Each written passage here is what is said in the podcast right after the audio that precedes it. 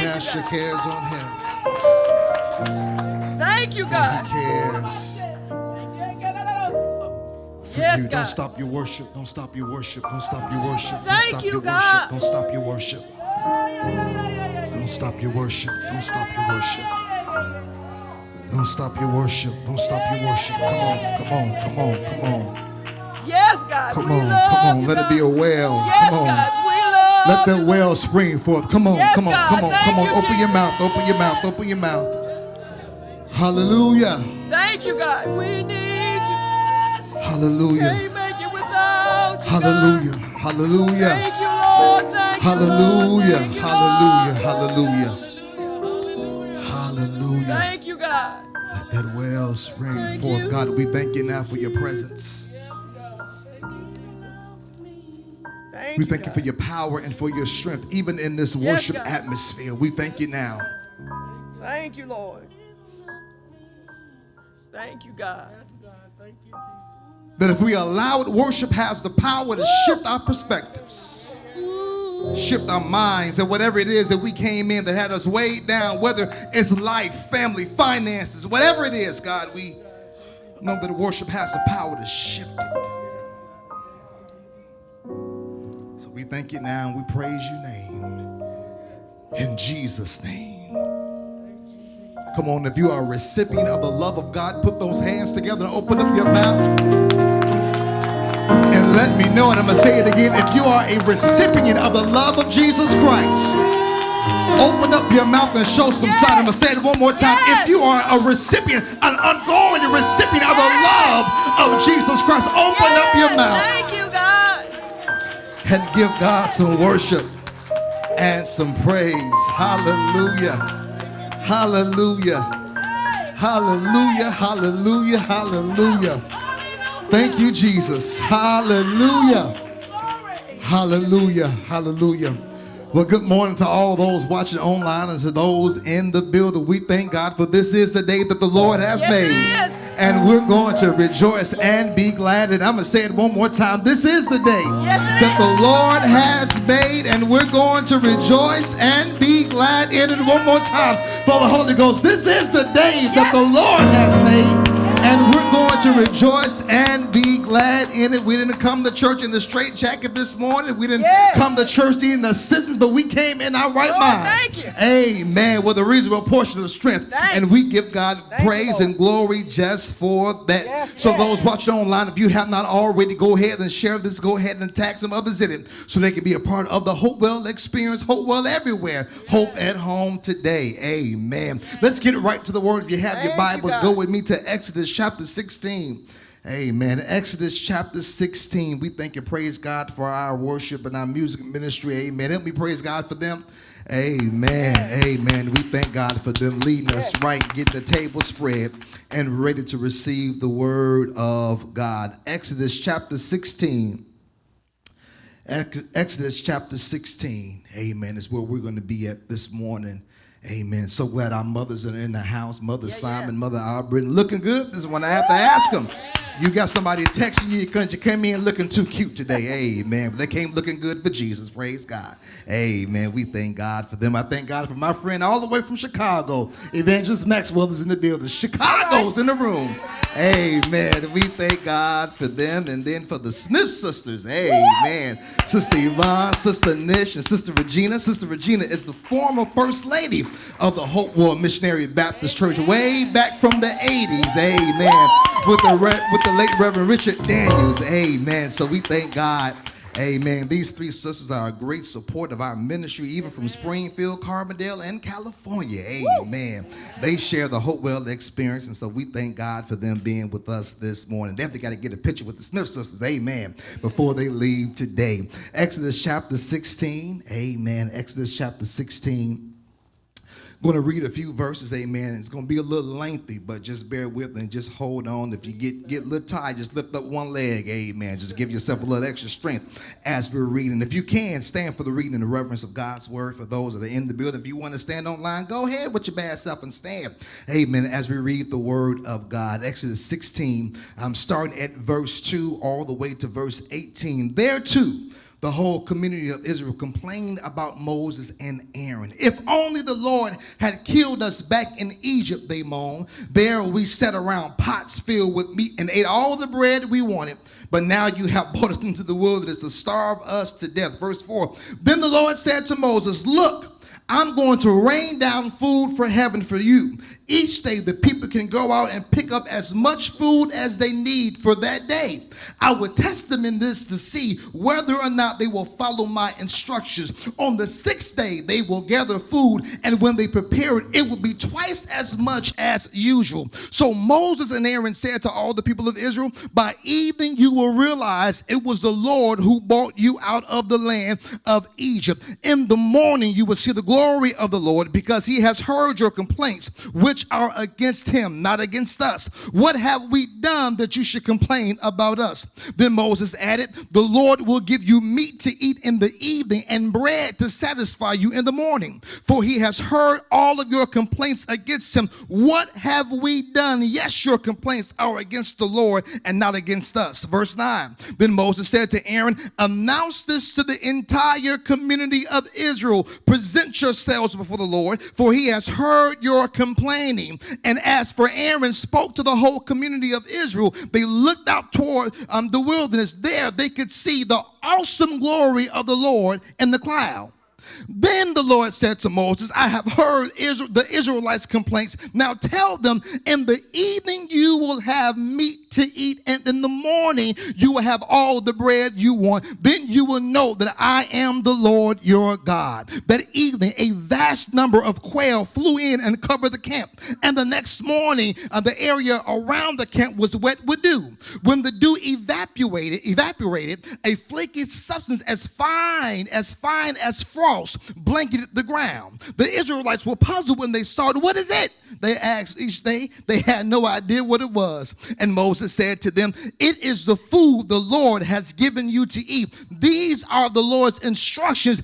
Each household should gather as much as it needs. Pick up 2 quarts for each person in your tent. Verse 17, we are almost there. So the people of Israel did as they were told. Some gather a lot, some gather a little, but I love this part. But when they measure it out, everyone had just enough. Those who gather a lot had nothing left over, and those who gather a little had enough. Each family had what it needed. I want you to look at somebody and say, it's right in front of you. It's right in front of you. You can just open up your eyes and see it is right in front of you. You may be seated in the presence of the Lord. It's right in front of you. When I grow up, I am going to write a book along with several other parents on how basic 5 to 10 steps, how to help your kids find stuff that's right in front of them. When I grow up, I'm going to write a book. I'm going to write a book on instructing parents how to lead their kids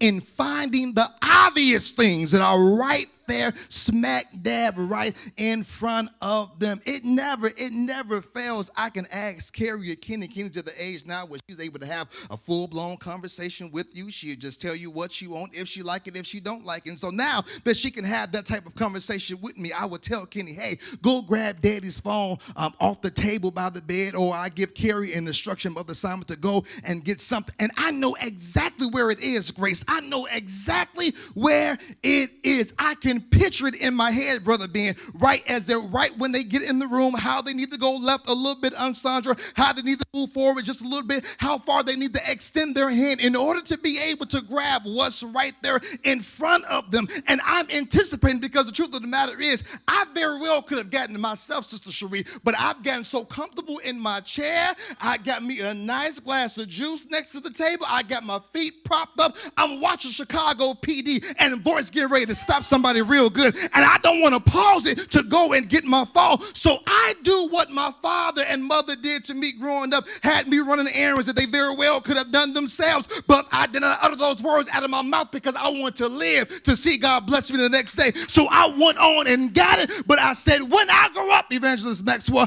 I'm going to do to my kids what my parents did to me, send them on errands to do things that they could have done themselves. And so I send them, Aunt Sandra, to get it, only for them to return, to come back and say, Daddy, I didn't see it. And I said, wait a minute, shut your mouth. I know you are lying and the truth is not in you because I know the phone is by the bed. I do what the man of God told Elijah. Go back again. Because I know it's right there on the table. I'm trying not to get upset. I'm trying not to get mad, Trinity, because I know that the phone is right there by the bed. And then they come back and Kenny looks so cute and saying, she said, but I don't see it. I said, no, woman of God. I need you to go back and find that phone because I know it's on the table. Now, Sister Ross has gotten to the point, if I have to get up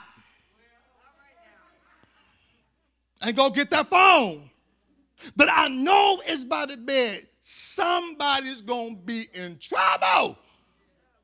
I get up, I go, and the phone is right where I said that it needed to be. So I bring the girls in here. I said, this is what Daddy was saying. Daddy told you the phone was right here by the bed. And all of a sudden, like a choir, they said, oh, we didn't see it. How did you miss something that was right in front of you?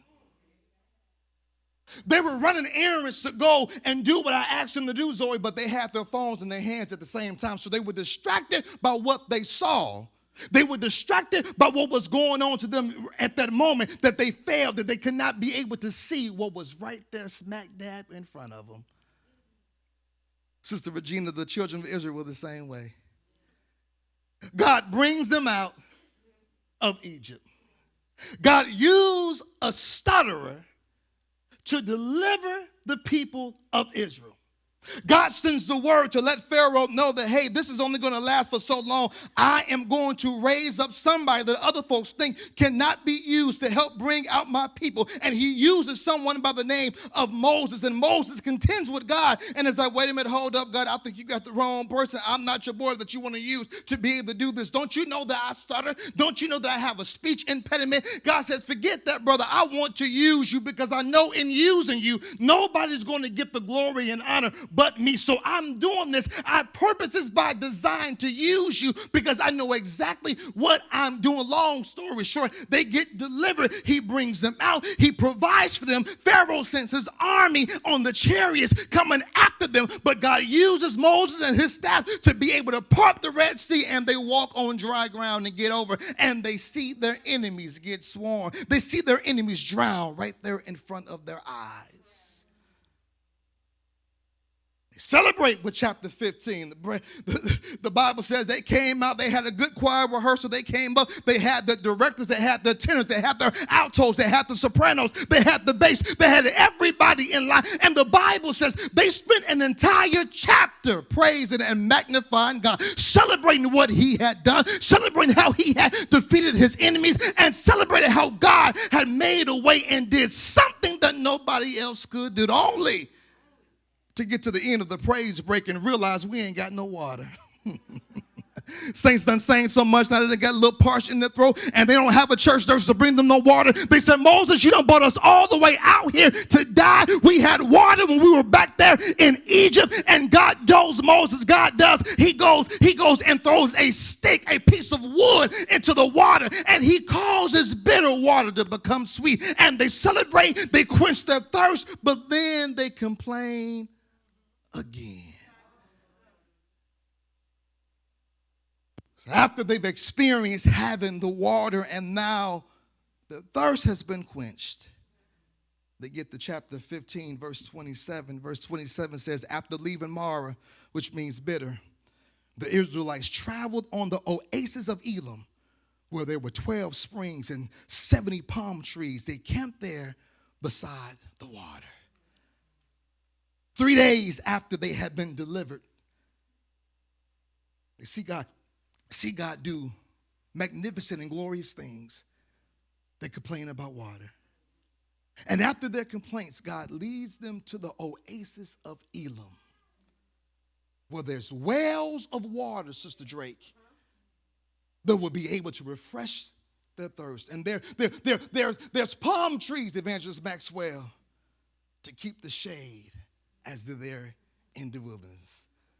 Man, it's so much like God that God knows how to be so intentional. He knows when we need to rest. He knows when we need a place just to be able to chill out for a second. So he leads them to the place of Elim to be able to be surrounded with wells of water, refreshing, good spring water. Y'all know what good water tastes like. Good spring water to be able to taste and to fulfill their thirst. And palm trees, 70 palm trees, gathered around to help keep the shade, to keep it cool in the middle of the wilderness. There. But notice here, saints, they're not complaining. Here's a lesson that we want to jump out the gate to be able to realize. Comfort reduces our need to trust God. Whenever we are in comfort, whenever we're in the place where there's no issues, whenever we're in the place and life is going well, I mean, your bank account is looking good. In fact, your taxes done hit at the same time. Amen. Your stimulus check done hit at the same time. Amen. Some of the things that even when you got a PPP loan, it done hit even though they ain't got no business. Amen. It done all hit at the same time. I mean, they had a triple threat all at the same time. There is no need for anything. All that praising and magnifying God. We have well of water, Jerry. We have palm trees to keep us cool in the middle of the wilderness. And because they're in comfort, there's no need to trust God.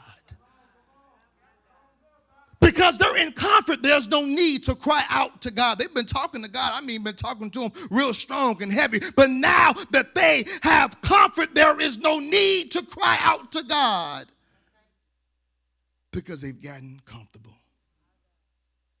Oh, man, isn't it just like us when all is well, our bodies are good, home life is great, marriage life is great, singleness is great, everything is good. I mean, you got your haircut just right, that weave is in just right, your nails are popping, your outfit is looking good. Everything is well, so we're singing the praises and magnifying God because life is great.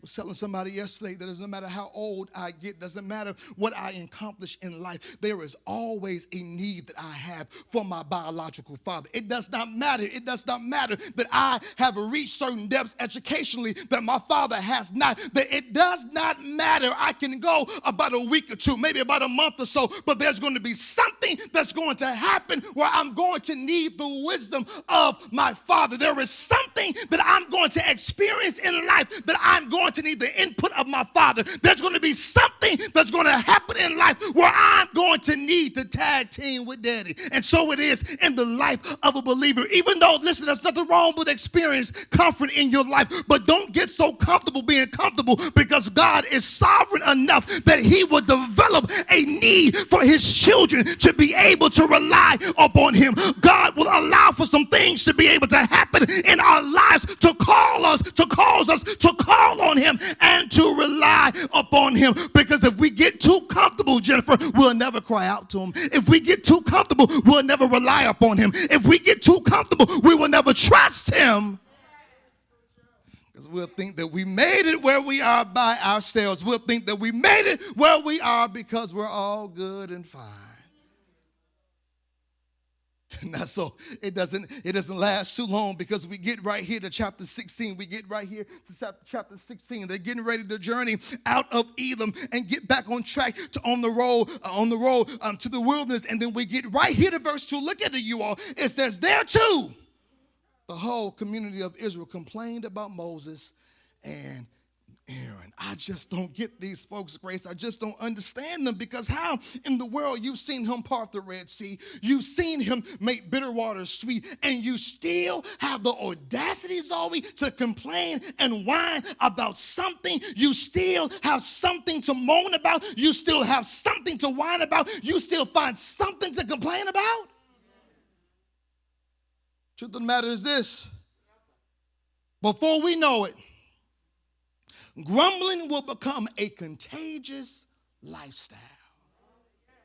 Okay. Y'all don't get mad at me. Don't get mad at me. It's right there in the text. The Bible says, then there too, the whole community of Israel complained about Moses and Aaron. Now, it was not just one or two folks that was complaining. It wasn't three or four folks that was complaining. It was a group of people because all it takes is for one person to be miserable in life and complain complain about everything, and that thing will come through that baby real quick, and it will start to spread like a cancer and impact other people. And they could have been all well and fine and praising and magnifying God, and then their minds begin to shift, Brother Victor, and they begin to take on and do what somebody else is doing, and they began to complain and moan and whine as well. Sooner or later, saints of God, if we are not careful, grumbling and moaning and complaining will become a contagious lifestyle. It will become a part of our DNA, even though we have so much to be able to thank God for, even though we have so much to praise God for, even though we have so much to be thankful and grateful for. All it takes is for a few jokers to come along and whine and complain about something, and the next thing you know, we done joined on board. Oh, you right.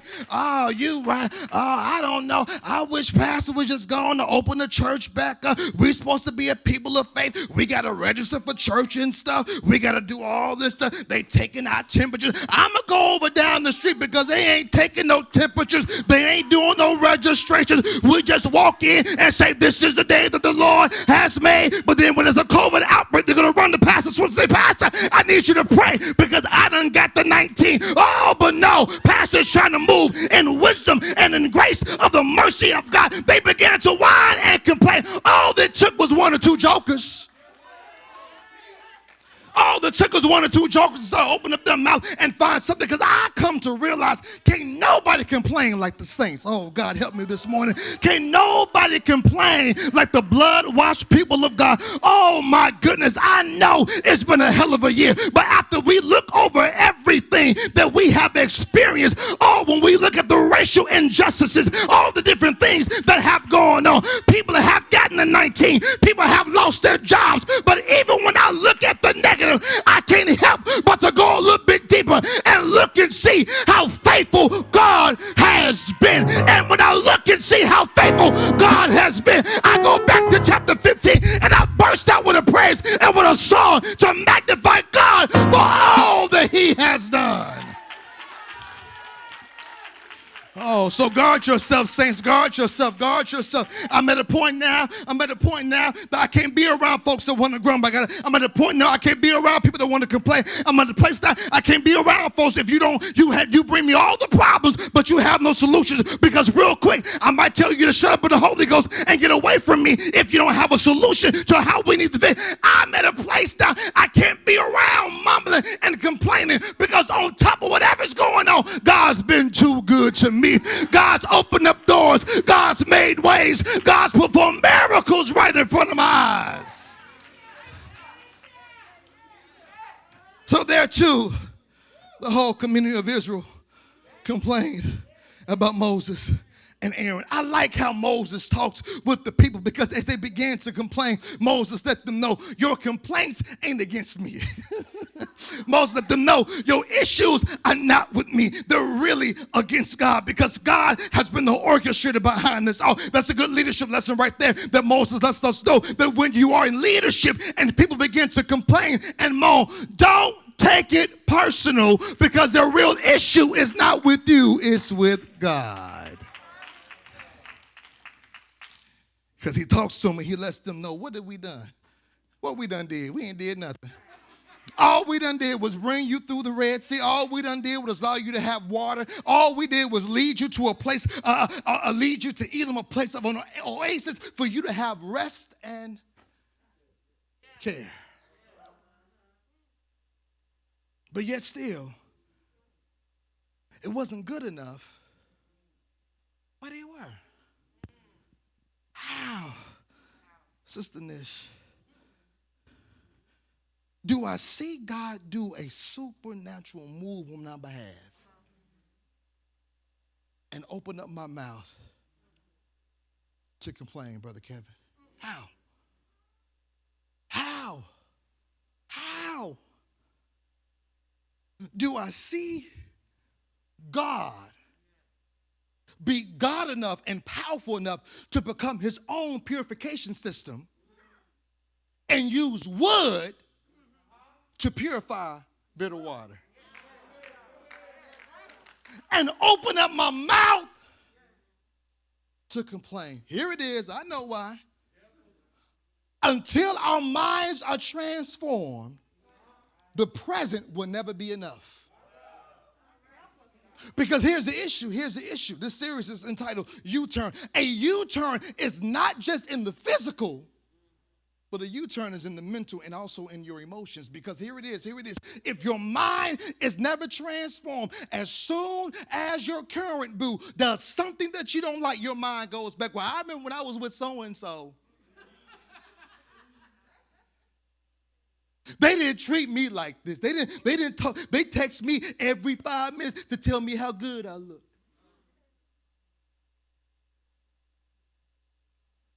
If our minds are never transformed, the present at where we are will never be enough. Oh, man, oh, man, oh, man. There's some folks, you've been blessed with your taxes. You get a letter in the mail talking about they're going to owe you some more money, and you know it's not going to be direct deposit. It's going to come in a check in 2 weeks or so, and you be all excited about that, but yet we will still, it still won't be enough. Because our minds, our bodies have left Egypt, but our minds have remained in Egypt. Our bodies have been set free, but our minds still are captive and under the leadership of Pharaoh. And until our minds are transformed, the present will never be enough. Try trying to please someone who is a constant and a lifestyle subscriber to complaining and moaning. No matter what you do, it'll never be enough. No matter what you say, it'll never be enough. No matter how many ways you do, it will never be enough. Because they made a U-turn in their mind and in their emotions. The bodies have physically been transformed, but the minds have remained in captive. Here it is. They went back. Look at verse 3. This blows my mind. It says, if only the Lord had killed us back in Egypt. God help us. They said, not only should we have been in Egypt and stayed there, but Lord, you should have just wiped us out while we were still there. They said, we sat around with pots filled with meat. We ate all the bread that we wanted, but now you have brought us into the wilderness to starve us to death. But they failed to forget. God just met your need a few days ago, about a month ago when it came to the water. So if he didn't allow you to go thirsty, why would he allow you to die from starvation? They said, we sat there, we sat chilling on the island of Egypt, and we had all the meat that we wanted. We had all the bread that we wanted. We was all well and fine. But look at verse 4. This is what God does. Then the Lord said to Moses, look, I'm going to rain down food from heaven for you. Each day the people can go out and pick up as much food as they need that day. I will test them in this to see whether or not they will follow my instructions. On the sixth day, they will gather food, and when they prepare, there will be twice as much as usual. Here it is. He says, okay, you're hungry. I'm going to give you food. I'm going to give you food by day. I'm going to give you food by night. When you go out, grab everything that you need. But when you go on that last day, I'm going to supernaturally move once again, and you're going to get double than what you got before. Here's the lesson. God provides where he places us. God provides where he places us. Uh-oh, look at the devil. My mic done went out. God provides for us where he places us. It wasn't a devil. It was just a malfunction. I just wanted to say that because we always blame the devil when something goes wrong. Amen. I just wanted to be churchy and say that. But God provides for us right where he places us. Okay, Pastor, make this make sense. They're in the wilderness. They just left Elim. They just left the oasis of Elim, experiencing rest, and now they're back on the road. Going back into the wilderness, and now they're hungry. They're saying we should have been where we should have stayed right there in Egypt and died there. We had meat. We sat around and we had pots of meat. We had food all around us. God responds, answers. He hears their complaints. He's heard their concerns. And he provides for them right where they are. God will provide for you where he places you, not where you make yourself fit. God provides for us where he places us. Oh, I hear it all the time. I hear it all the time. I hear it all the time. The question was asked over 10 years ago when I first became Pastor Swims. The question became, Swims, are you just here until your next big thing? Are you just here? I said, well, listen. I said, brother, listen, the truth of the matter is if I wanted to go, I had reason enough a few years ago to go. I'm here because I know this is where God wants me to be. I get asked the question all the time. Hey, Pastor Swims, hey, how long are you going to be down there in the country? How long are you going to be down there in Carbondale? Don't you want to experience ministry in the big city? Don't you want to go to a larger city to be able to experience God do greater things in a larger city? I said, listen, I don't have to go to a bigger city to experience God being big. God, he's the God in the country. He's the God in the city. He's the God in the wilderness. Wherever God places me and positions me, God will provide for me. I know some get frustrated and tired of, oh, I'm sick of being in Carbondale. I'm tired of being in Solar, Illinois. But if this is where God had you, God will provide for you where he has placed you. God will send ravens. God will sanction angels to come and provide for you and do for you what no one else can do for you. All they had to do, thanks to God, all they had to do is to be able to visualize what was right in front of them instead of going back and reflecting on how things used to be. And failing to miss what God was doing right there. Look at the text. It gets good. Look at verse 6. It says, so Moses and Aaron said to the people of Israel, by evening you will realize it was the Lord who brought you out of the land of Egypt. In the morning you will say the glory to the Lord because he has heard your complaints, which are against him, not against us. What have we done to you? What have we done to you to complain about us? And Moses asked, the Lord will give you meat to eat in the evening, bread to satisfy you in the morning, for he has heard your complaints against him. What have we done? Yes, your complaints are against the Lord, not against us. And Moses said to Aaron, announce this to the entire community of Israel. Present yourselves before the Lord, for he has heard your complaining. And as Aaron spoke to the whole community of Israel, they looked out toward the wilderness. There they could see an awesome glory of the Lord in the cloud. Then the Lord said to Moses, I have heard the Israel complaints. Now tell them, in the evening you will have meat to eat. In the morning you will have all the bread that you want. Then you will know I am the Lord your God. Look at verse 13. Then that evening, a vast number of quail flew in and covered the camp. And the next morning, the area was covered with dew. When the dew evaporated, flaky substances fine as frost blanketed the ground. They looked up, said, what is this? They asked each other, had no idea what it was. And Moses told them, it's the food the Lord has given you to eat. Everything they needed was right in front of them. They were so blinded by captivity and slavery and how things used to be that it was causing them to miss God's daily provision that he was making with quail in the day, meat in the day, and having bread in the evening. How can you and I neglect to see the daily provisions that God makes for us? What is it that's right in front of us that we just can't grasp? We just can't see it. We just can't recognize it. We're so stuck on how things used to be. We're so stuck on the past. We're so stuck by how stuff was back in the day. But how are we allowing that to ruin what's right in front of us? The daily provision that God has made. He told them when you go out on the sixth day, you could get more than what you need. Right there in front of you.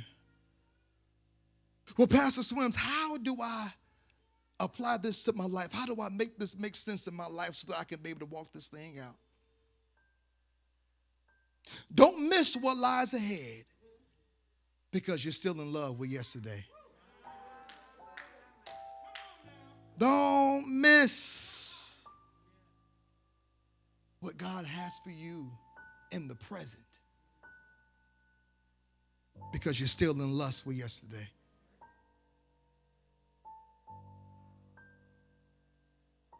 God's showing himself strong, showing himself big, showing himself supernaturally moving on their behalf. But they were on the brink of missing it, Sister Drake, because they kept going back to yesterday. When's the last time, because I'm not going to be naive to the fact that if we think long enough, there are some things we can complain about. Let's be real. Let's be honest. There are some things that we can fuss about. There are some things that we could gripe about. But when's the last time we just took inventory and not just look at last month, 6 months ago, 5 months ago,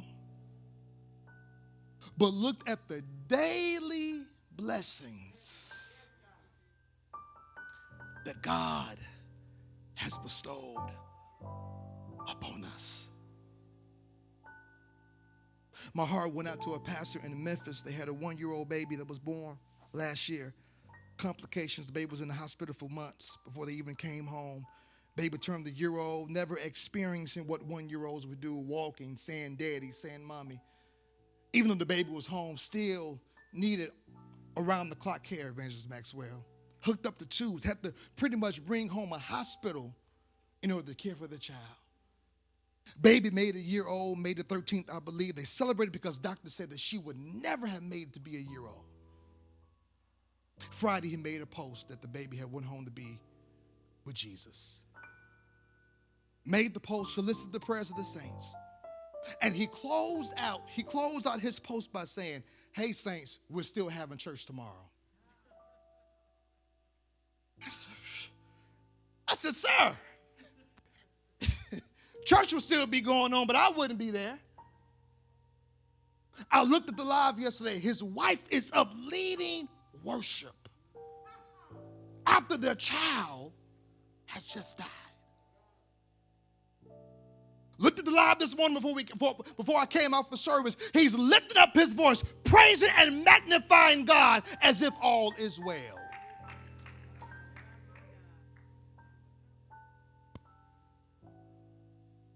I said, "Here I am, complaining about my car because the paint's coming off."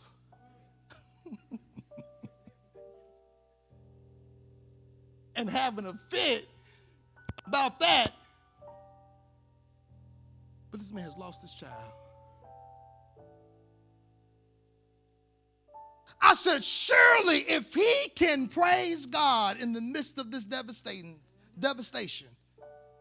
certainly I can get myself together and begin to realize not only did I wake up this morning, but my wife woke up this morning. Not only did my wife woke up this morning, she's going to celebrate her birthday tomorrow. And not just that she celebrated her birthday tomorrow, but my girls woke up and they both are well and healthy. I have enough for the being to thank God for on the day. I don't have to go back too far. I don't have to go back to the beginning of the year. I can go back to yesterday and this morning to see how when I woke up this morning, I was in my right mind, that when I came in this morning, I wasn't in a straitjacket, but God has kept me.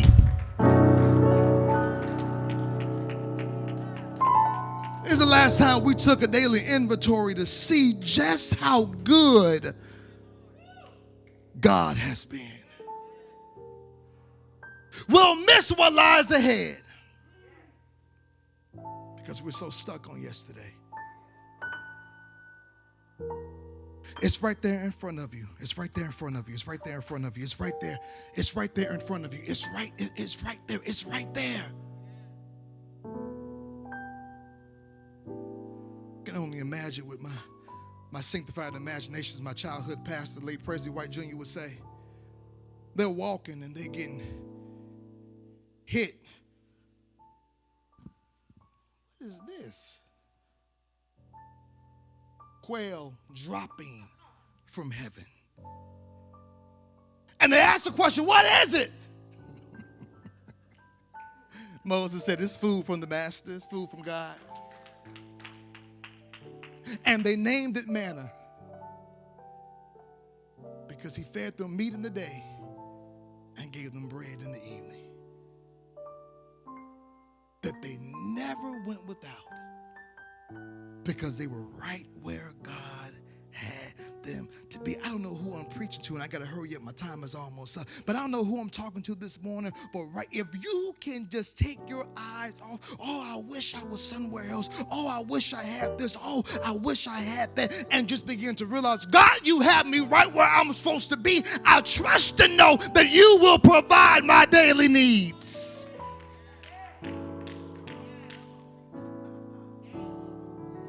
I'm a witness when you change your mind. I'm a witness when you allow him to take hold of your heart. He will provide for you in ways that will literally blow your mind, that people will bless you that don't even know you.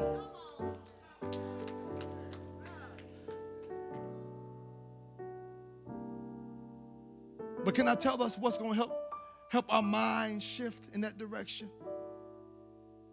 If we can stay with chapter 15 of Exodus and have a mindset of praise and worship. If we have a mind to take the time that every time God does something supernaturally, that our response is to magnify him. Our response is to praise him. Our response is to glorify his name. Our response is to give him all the glory and the praise for what he's done. You may be watching right now and you don't know Lord Jesus Christ as your personal Lord and Savior. I invite you today